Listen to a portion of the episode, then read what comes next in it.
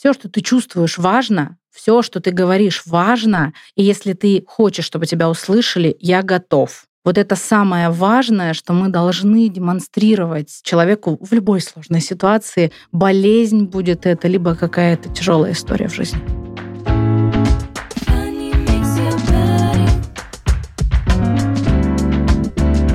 Всем привет!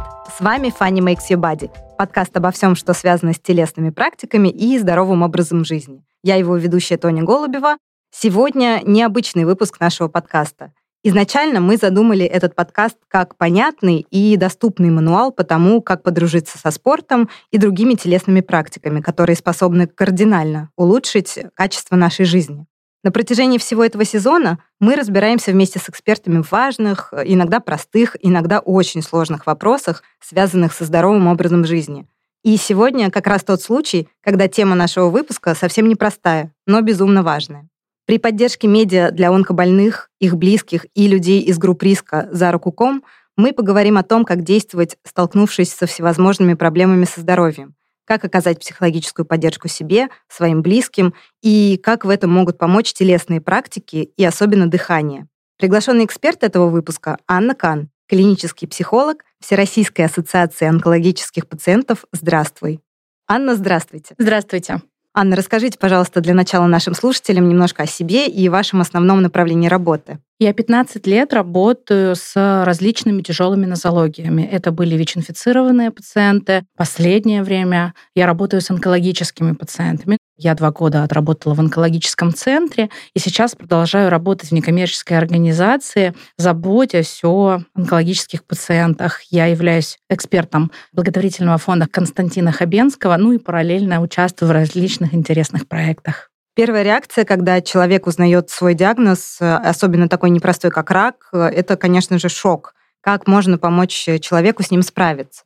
В первую очередь нужно человеку объяснить, что все, что он чувствует, это нормально. Очень часто и врачи этим могут грешить, и близкие люди. Они говорят, соберись, успокойся, все будет хорошо. Но в состоянии дистресса, в негативном стрессе, так он называется, в организме главенствуют три гормона норадреналин, адреналин и кортизол. И это никак не взять себя в руки, это никак не настроиться, собраться. Это агрессия, отчаяние, боль, страх, ощущение беспомощности, безвыходности. И вот эти гормоны должны себя отработать. Ну, потому что было бы странно, если бы человек радовался, что у него онкологическое заболевание. И вот самое первое, самое главное, кто бы ни находился рядом с человеком, сказать ему, ты в порядке. Это нормальная реакция здоровой нервной системы на нездоровые обстоятельства.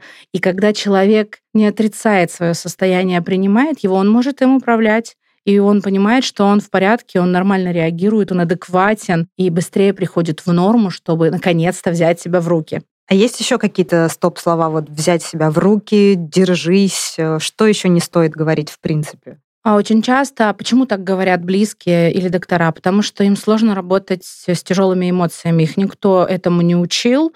Да элементарно по себе знаю, у меня там была небольшая операция, и муж мне говорил, ну чего ты, все хорошо, медицина далеко шагнула.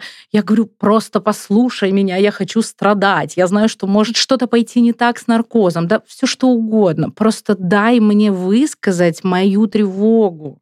И когда мы говорим, все будет хорошо, мы как бы отгораживаемся, и мы говорим, это твоя боль, справляйся сам. Медицина далеко шагнула, не ной, ну, грубо говоря. И нужно говорить, я с тобой, я рядом, ты можешь высказать все, что накипело, наболело, все, что ты чувствуешь, важно, все, что ты говоришь, важно. И если ты хочешь, чтобы тебя услышали, я готов. Вот это самое важное, что мы должны демонстрировать человеку в любой сложной ситуации. Болезнь будет это, либо какая-то тяжелая история в жизни.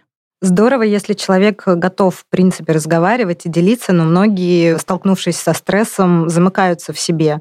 Как им помочь? Стоит ли их сразу пытаться направить к профессионалу, к психологу? Или же это неправильные действия? Важно помнить, что люди разные я бы поступил так, а он почему-то поступает не так, здесь не работает. И есть люди, которые хотят поддержки, которые собирают друзей, собирают близких людей, идут к психологу. А есть люди, которым нужно неделю поплакать в одиночестве. И это нормально. Когда мы должны обращаться к специалистам, когда это затягивается? Когда затягивается эта изоляция или затягивается эта демонстрация. Вот когда это переходит все границы либо в первом, либо во втором случае, тогда стоит проконсультироваться с психологом. А близкий человек говорит, если тебе нужно побыть одному, побудь один. Знаешь, что я рядом, я на расстоянии телефонного звонка, если тебе нужно купить яблок или вечером попить кофе, просто в машине, спрятавшись в парке, я готов. Ну, люди разные. Здесь нет э, плюсов или минусов. Мы смотрим на время и на интенсивность. Если человек не выходит в какую-то норму, а мы не говорим, он не начнет радоваться. Но если он не выходит в какую-то относительную норму, ребят, я готов, давайте лечиться, вроде как мне полегче, а все время, да, грузится, грузится, грузится. Или наоборот, да, начинается эта демонстрация, э, ну, настолько сильная, просто везде пишется, везде об этом говорится, везде это все вываливается. Вот тогда, наверное, стоит предложить помощь психолога. Наверное, это уже, ну, такие либо невротические состояния, либо депрессивные состояния. То есть терапия не является частью протокола в лечении онкологии, да? Люди по желанию приходят к психологу все-таки. Ох, психотерапия и протоколы в России вообще очень редко существующие в одном предложении понятия, к сожалению. И консультация психолога, она должна входить, и моя мечта голубая, да, что все люди, столкнувшиеся с тяжелыми заболеваниями, хотя бы раз посетят. Ну, во-первых, просто будут знать, что есть такой человек, во-вторых, поймут, на что обращать внимание. И в-третьих, сам психолог поймет, что ага, вот здесь надо присмотреть, вот здесь надо помочь. Почему это важно? Потому что, ну, редко люди приходят к раку абсолютно счастливыми. У нас куча проблем по жизни. Да, и когда ко мне приходят люди, я вижу, что она плачет ну, из-за рака в том числе, но вообще-то из-за прошлого развода 10 лет назад. То есть редко люди приходят психически, а иногда даже и не очень здоровыми приходят психически, иногда приходят не очень в полноценном состоянии в связи с каким-то тяжелым событием в жизни. И вот тут психолог может это потрогать, нащупать и сказать, смотрите, вот здесь вам надо поработать, потому что это долгий путь, это много сил, и у вас пока их нет, надо их срочно где-то брать, давайте подумаем. Вот так это должно происходить. Но вообще, да, это может быть совершенно не обязательным. Иногда люди имеют достаточное количество ресурсов, чтобы справляться. А у кого-то они начинают сыпаться, когда начинается химиотерапия, потому что это тяжело, потому что это сложно. Часто такое бывает, когда людям запрещают горевать в начале, они говорят, я все смогу, все будет хорошо они часто впадают в какие-то невротические состояния во время химиотерапии. Нервная система женщины нежная, и от цитостатиков она может прям страдать, и они приходят и говорят, знаете, у меня все хорошо. Ну вот как вначале сказали, глаза горят, я вылечусь, у меня все будет здорово. Но, говорит, панические атаки у меня. Я говорю, а вы плакали, когда узнали? Нельзя плакать. Ну, понимаете, да, о чем я говорю? И мы вспоминаем, учимся, что плакать — это биологическая жидкость, это как в туалет захотеть и говорить себе, держись, ты справишься, ты мужик. А это обычная физиологическая реакция, ее не стоит прерывать. Ну, на самом деле, плакать запрещают нам все, да, начиная от родителей, воспитателей, бабушек, дедушек, учителей в школе, в институте. К сожалению. Жен мужей, ты не мужчина, мужчины не плачут и так далее. Ну, и врачи, получается, в том числе, да? Да, у меня один раз, я эту историю много где рассказываю, молодой человек зашел в кабинет, встал посередине и расплакался ну, мы очень рады вообще таким проявлениям чувств, но я задала вопрос, почему так внезапно, когда мы уже поговорили. Он сказал, я увидел у вас салфетки, значит, у вас можно. Обычные салфетки-выдергушки, которые стоят на столе, он сразу понял, что это ему. Это было неким разрешением. Это очень круто, потому что когда я впервые попала в кабинет психолога, я тоже сразу обратила на это внимание, и это стало для меня тоже каким-то вот допуском, да, мысли о том, что я расплачусь, и это ок, здесь все плачут все хорошо, это часть терапии.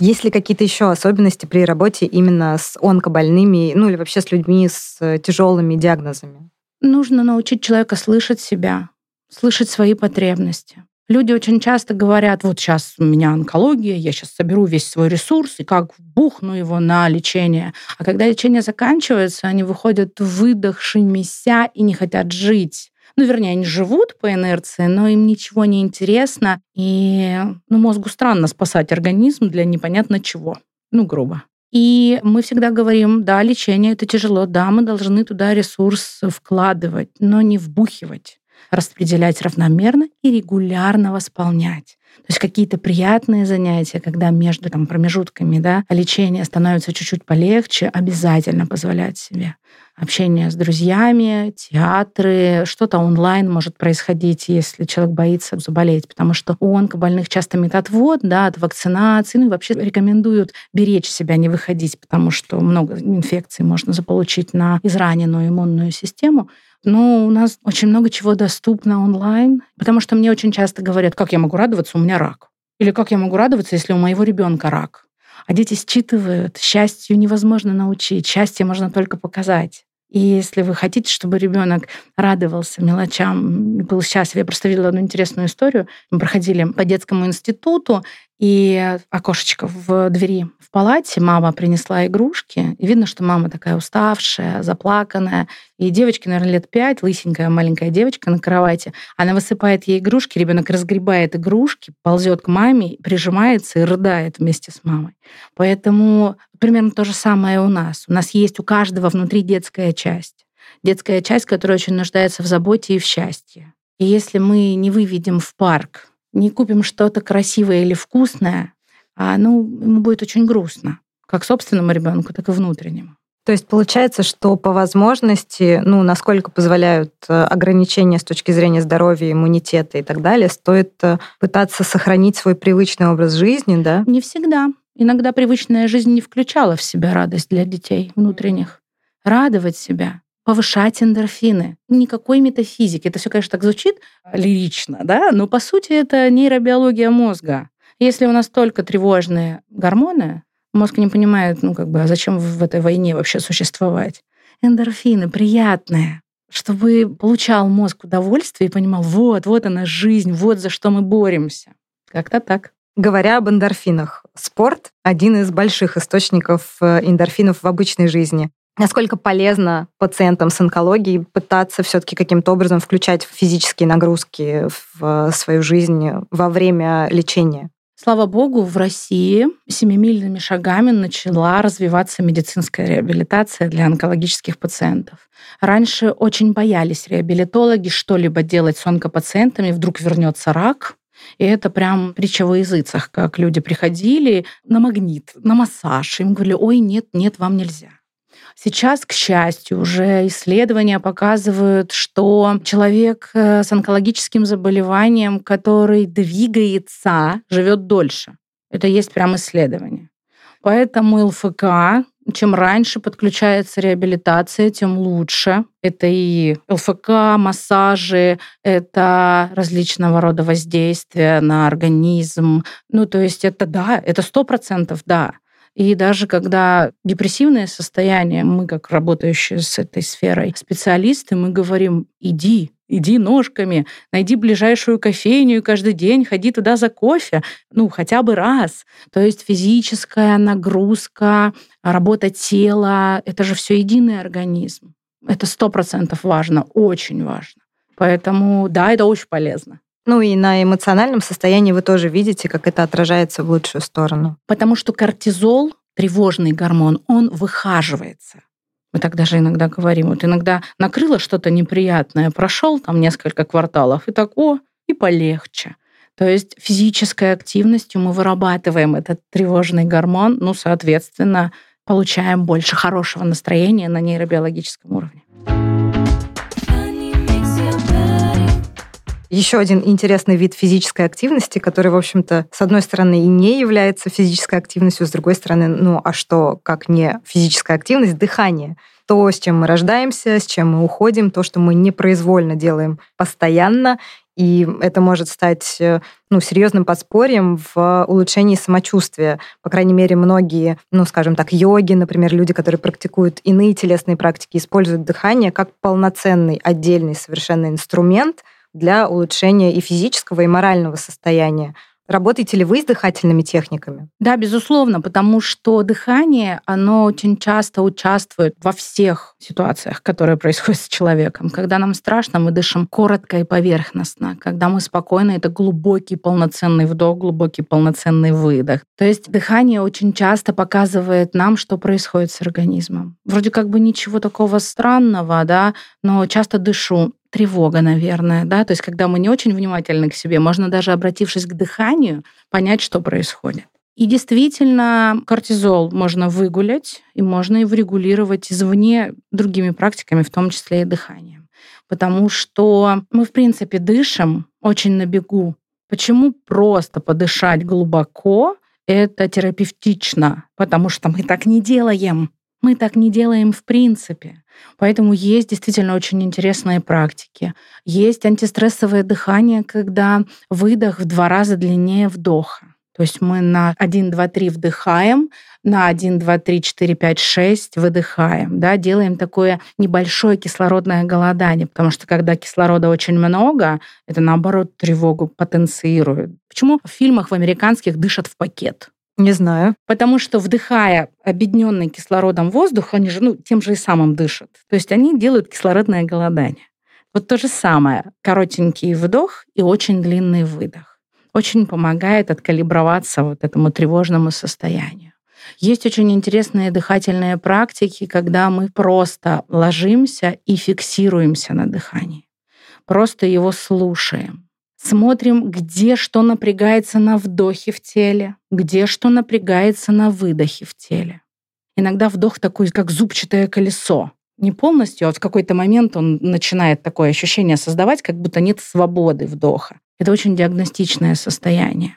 И есть очень интересная практика, когда можно помочь человеку близкому, когда человек сидит на стульчике, сзади подходит близкий и заводит свои ладошки ему под мышки.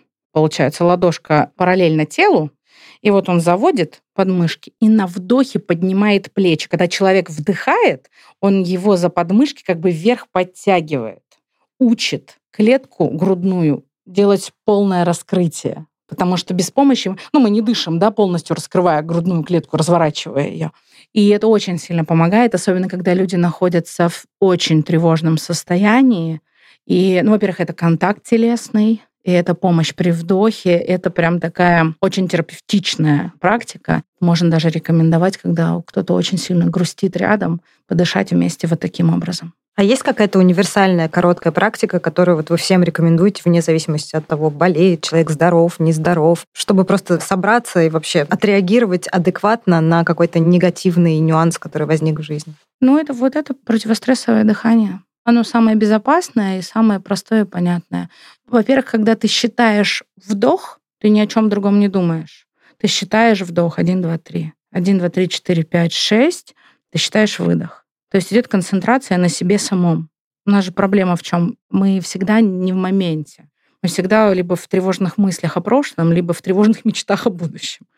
И вот это единение с собой, когда дышишь, это очень важная история. В этот момент человек с собой, а это очень благодарно воспринимается телом. Наконец-то ты обратил на меня внимание.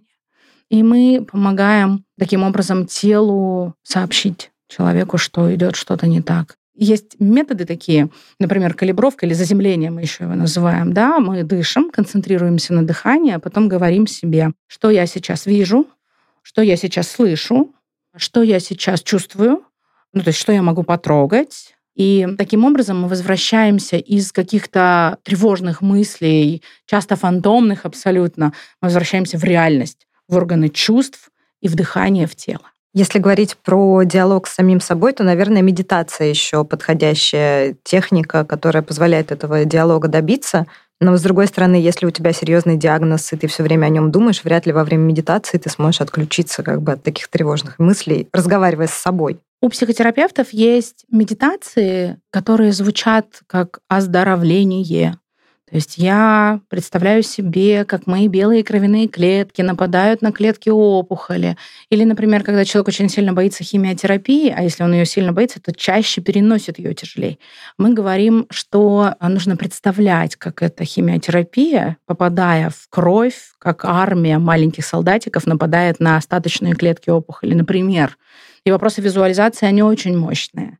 И даже несмотря на то, что трудно концентрироваться на чем-то приятном во время медитации человеку, который болен, эта медитация может содержать эту борьбу с заболеванием, и что прямо сейчас твой организм тебя спасает. Мы это представляем, мы это проговариваем, слышим дыхание, чувствуем тело и расслабляемся вот таким образом. Какие еще практики полезно делать человеку, вот столкнувшемуся с серьезной проблемой, серьезным диагнозом просто в своей ежедневной жизни? Может быть, не связанный с дыханием, медитацией, а просто какой-то психологический прием, который может поддержать и помочь? Практика вопросов. Мы очень редко задаем себе вопросы о том, от чего ты хочешь, от чего ты устал, как я могу помочь себе сам. Поэтому есть различные практики, их очень много в интернете, да, есть утренние вопросы, вечерние вопросы. Ну, утренние, например, как я сегодня хочу чувствовать себя, да, что я сегодня обязательно должен сделать, не забыть, с кем я сегодня обязательно должен встретиться, от чего держаться подальше, почему я сегодня не планирую, например, почему? Вопрос такой не очень приятный, да, непонятный для людей, а с какой целью я сегодня решил перенести занятия по английскому, да, ну то есть вот немножечко для себя на когнитивном уровне прояснять и вечером, да, что сегодня было не очень приятным за день, что меня огорчило, что меня сегодня порадовало, кого я сегодня встретил, кому я сегодня сказал спасибо, кому я сегодня помог, кого я сегодня огорчил. То есть можно для себя самого создать свои конкретные вопросы и отвечать на них утром и вечером, потому что мы находимся в неком вакууме, мы с собой практически не взаимодействуем. Ну и очень важно не забывать про внутреннего ребенка. Заходя в магазин, вы можете, особенно когда не знаете, что приготовить, вы заходите и говорите там маленькой Анечке, да, внутри, Анечка, а чего бы тебе сегодня хотелось? И давай сегодня приготовим то, что хочешь ты. Внутренние дети — это наш генератор идей, наш маленький внутренний атомный реактор энергии. И здоровые люди — это люди, у которых здоровы внутренние дети. И поэтому радовать, дать понять, что вы заботитесь о них. Вы упомянули практику благодарности. Я хочу тоже своим опытом небольшим поделиться, что я не так давно начала это практиковать сама вдруг поняла, что действительно я очень часто замыкаюсь только на негативе, хотя ничего ну, критически плохого не происходит. Тем не менее, я почему-то не могу фильтровать, а что хорошее это происходит. Или мне кажется, что все меня не любят, все обо мне забыли, все дружат без меня. В этот момент каждый вечер я сажусь и записываю, за что я благодарна, кто есть рядом со мной, кто позвонил, написал, поговорил, просто существует, и мне уже хорошо от этого всего. Что получилось, что, может быть, не получилось, но зато я получила какой-то опыт. И это супер классное упражнение, которое я искренне всем рекомендую делать на ежедневной основе, просто как почистить зубы. Фиксация на негативе — это наша животная особенность. Не потому, что человек плохой или неплохой, потому что всю жизнь было так. Изучай среду, иначе тебя сожрут. Нам надо увидеть сначала, кто там в кустах, лев, тигр и так далее, чтобы быть к этому готовым, потому что, ну, мало ли что. Но да, беда человека разумного, что он фиксируется на этом негативе, и потом даже не может вспомнить, что были вкусные сырники утром, при всем при том, да? А это очень важная вещь, это та самая капелька эндорфинов, которая составляет общий набор удовольствия от жизни. Да, все верно. Очень круто работать с благодарностями, потому что на самом деле при подсчете сухого остатка мы, в принципе, не так-то уж плохо себя чувствуем. Анна, что бы вы посоветовали тем, кто вот только-только столкнулся с серьезным диагнозом? В первую очередь понять, что человек не один. Самое страшное — это не услышать, что возможен рецидив или что эта болезнь не вылечится, а станет хронической. Самое страшное — услышать то, что никто не хочет находиться рядом и помогать. Медицина действительно шагнула далеко вперед, и даже люди с четвертой стадии, получая препараты, живут долго и качественно. Самое страшное — это остаться наедине с этой проблемой. Иногда мне говорили люди, ого, вы так долго со мной разговариваете, со мной так даже дома никто не разговаривает долго. Вот в чем беда. И вот онкологический пациент или пациент, который столкнулся с тяжелым заболеванием, должен понимать, что есть люди, которые его понимают, есть люди, которые умеют ему помогать. И вот тут очень важный момент. Просить о помощи не стыдно, просить о помощи круто, потому что есть люди, которые умеют это делать. Это самое главное, что человек должен понять. Есть равные консультанты, есть сообщество, есть группы взаимопомощи, есть психологи. Есть психологи в бесплатном формате от фондов и ассоциаций. Да, помощь очень важна, но если человек, столкнувшись с заболеванием, обращается к близким, то близким, как правило, тоже нужна помощь, да, потому что они совершенно не знают, э, как реагировать правильно. Мы говорили об этом немножко в начале. Соответственно, я думаю, что важно будет сказать, что помощь для близких тоже существует, и им тоже нормально обращаться за такой помощью, чтобы поддержать того, кто тебе дорог. Да, это очень важно, потому что близкие иногда страдают еще сильнее, чем сам пациент. и они прячут от него свои искренние эмоции. Они не плачут при заболевшем, потому что боятся огорчить. А это очень важный процесс. Эти слезы говорят о том, что ты дорог мне, мне тоже страшно. Я очень хочу, чтобы у тебя все было хорошо. И не надо прятать эмоции. Можно и нужно ими делиться и говорить, что мы сделаем все возможное, чтобы ситуацию стабилизировать. Это очень важный вопрос. И люди, да, не умеют поддерживать. Нас никто этому не учит. Ну, просто физически мы очень такие занятые все, да, и с 90-х годов как начали работать, да, так и домой не заходим. И не каждый ребенок, росший в семье, видит, что такое поддержка да, и как поддерживать. И не каждый сталкивался с тяжелыми ситуациями, чтобы уметь поддерживать в тяжелых ситуациях. Поэтому очень важно честно рассказать, что тоже тяжело и тоже страшно, вместе поплакать, обняться и вместе помогать, поддерживать, двигаться. Ну и если совсем очень тяжело, психологи, которые консультируют онкологических пациентов, могут проконсультировать родственника, просто объяснив, как лучше себя вести как лучше демонстрировать какую-то поддержку. Ну а самое лучшее, наверное, золотое правило, чтобы понять, как поддержать, спросите. Спросите, какой конкретно поддержки хочет от вас близкий человек, потому что можно возить апельсины подруге в больницу, она будет их принимать благодарно, но не есть, потому что не любит. А можно просто спросить, что тебе привезти, как тебе помочь, как часто тебе звонить. Я могу приезжать раз в неделю мыть тебе пол, чтобы тебе было комфортнее, да, но обещать то, что посильно, чтобы не было такого, что пообещал и не помог. Для коммуникации дан рот, язык, речь. Это очень сильно помогает понять, как.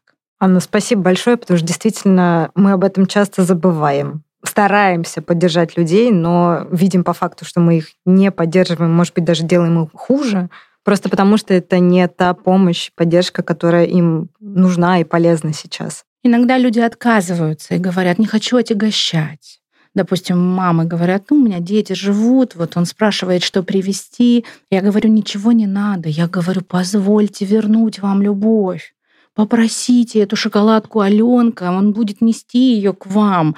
Ну, просто как... Это очень важно для него. Это его не отяготит, если он предложил это. И люди даже не знают, что это важно. Вот нет мелочей. Из этого и состоит наша жизнь. Это правда. Спасибо большое за то, что напомнили об этом и о многих других важных аспектах. Я уверена, что многие те, для кого не актуальны сейчас вопросы, связанные со здоровьем, с тяжелым диагнозом и так далее, все равно найдут для себя очень много полезных вещей в этом разговоре. Напоминаю, что приглашенным экспертом нашего выпуска стала Анна Кан, клинический психолог Всероссийской ассоциации онкологических пациентов. Здравствуй. Если у вас еще остались вопросы к Анне, обязательно задавайте их в комментариях к анонсу этого выпуска в инстаграме Фанни Студио. Мы по традиции оставим для вас ссылку в описании этого выпуска. Ну, а я хочу напомнить, что своевременная диагностика рака легкого – это залог успеха в борьбе с заболеванием. Если вы почувствовали ухудшение самочувствия, не откладывайте визит к врачу. Ежегодная диспансеризация для людей из группы риска с помощью низкодозной компьютерной томографии позволяет выявить проблему на ранней стадии и действовать на опережение. Узнайте больше на сайте заруку.ком. До встречи в эфире. Анна, спасибо большое. Спасибо, до свидания.